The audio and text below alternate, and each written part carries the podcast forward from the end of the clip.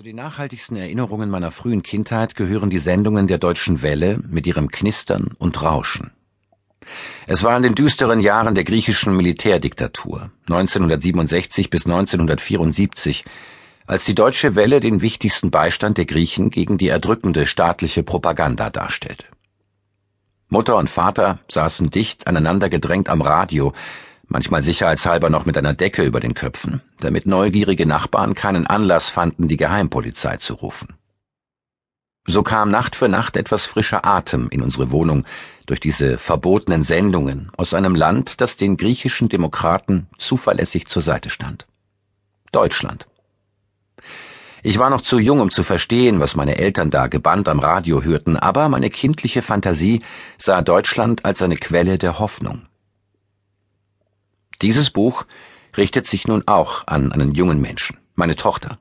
Und ich habe beim Schreiben des Vorworts zur deutschen Ausgabe das große Bedürfnis, diese Erinnerung mitzuteilen. Sie zu einer kleinen Hommage für die Idee von Europa als Raum gemeinsamer demokratischer Ideale werden zu lassen. Zu einer kleinen Widerstandsgeste gegen die Tendenz, dass die europäischen Völker, die sich bisher immer näher gekommen waren, ausgerechnet durch eine gemeinsame Währung auseinandergebracht werden sollen. Unsere Europäische Union war in der Annahme ins Leben getreten, wir müssten zuerst unsere wirtschaftlichen Interessen verbinden, um eine politische und gesellschaftliche Einheit zu erreichen. Die Wirtschaft würde dann den Weg in eine gemeinsame europäische Politik bahnen. Die Idee war gut, doch im Lauf der Jahre und Jahrzehnte ergab sich dabei ein Problem. Unser gemeinsames Verständnis von Wirtschaft wurde immer barbarischer. Wir gerieten in den Strudel einer simplifizierenden Denkweise, durch die sich der Bereich der Wirtschaft von dem der Politik, Philosophie und Kultur abzukoppeln, zu isolieren begann. Der wirtschaftliche Bereich erlangte auf diese Weise selbst eine gewaltige diskursive und gesellschaftliche Macht. Sie ließ Demokratie, Politik und Kultur immer mehr verblassen und zum Schatten ihrer selbst werden. Für diese stetige Erosion unseres gemeinsamen Verständnisses des Wirtschaftsbereichs waren, wie ich zugeben muss, wir Ökonomen verantwortlich. Überraschend schnell waren die Märkte nicht länger Mittel, die im Dienst sozialer Ziele stehen sollten, sondern sie wurden unbemerkt zum Selbstzweck. Unter dem Einfluss einer wachsenden Macht des Finanzwesens und neuer Wirtschaftstheorien begannen wir uns Oscar Wildes Definition des Zynikers anzunähern. Jemand, der alles über Preise und nichts über Werte weiß.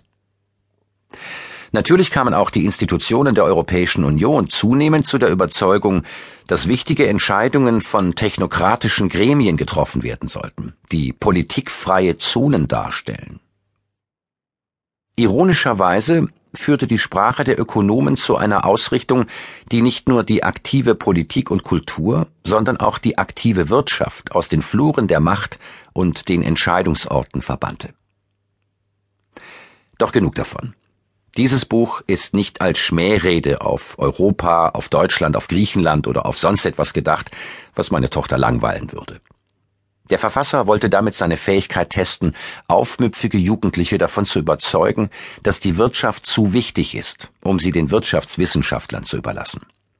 Dass sie also viel zu viel Spaß machen kann, um von Menschen links liegen gelassen zu werden, die an anderen Dingen interessiert sind als an Geld und Finanzen dass mit einem scharfen Auge betrachtet hinter jeder ökonomischen Vorstellung, jeder wirtschaftlichen Theorie eine faszinierende Auseinandersetzung mit menschlichen Ängsten steckt.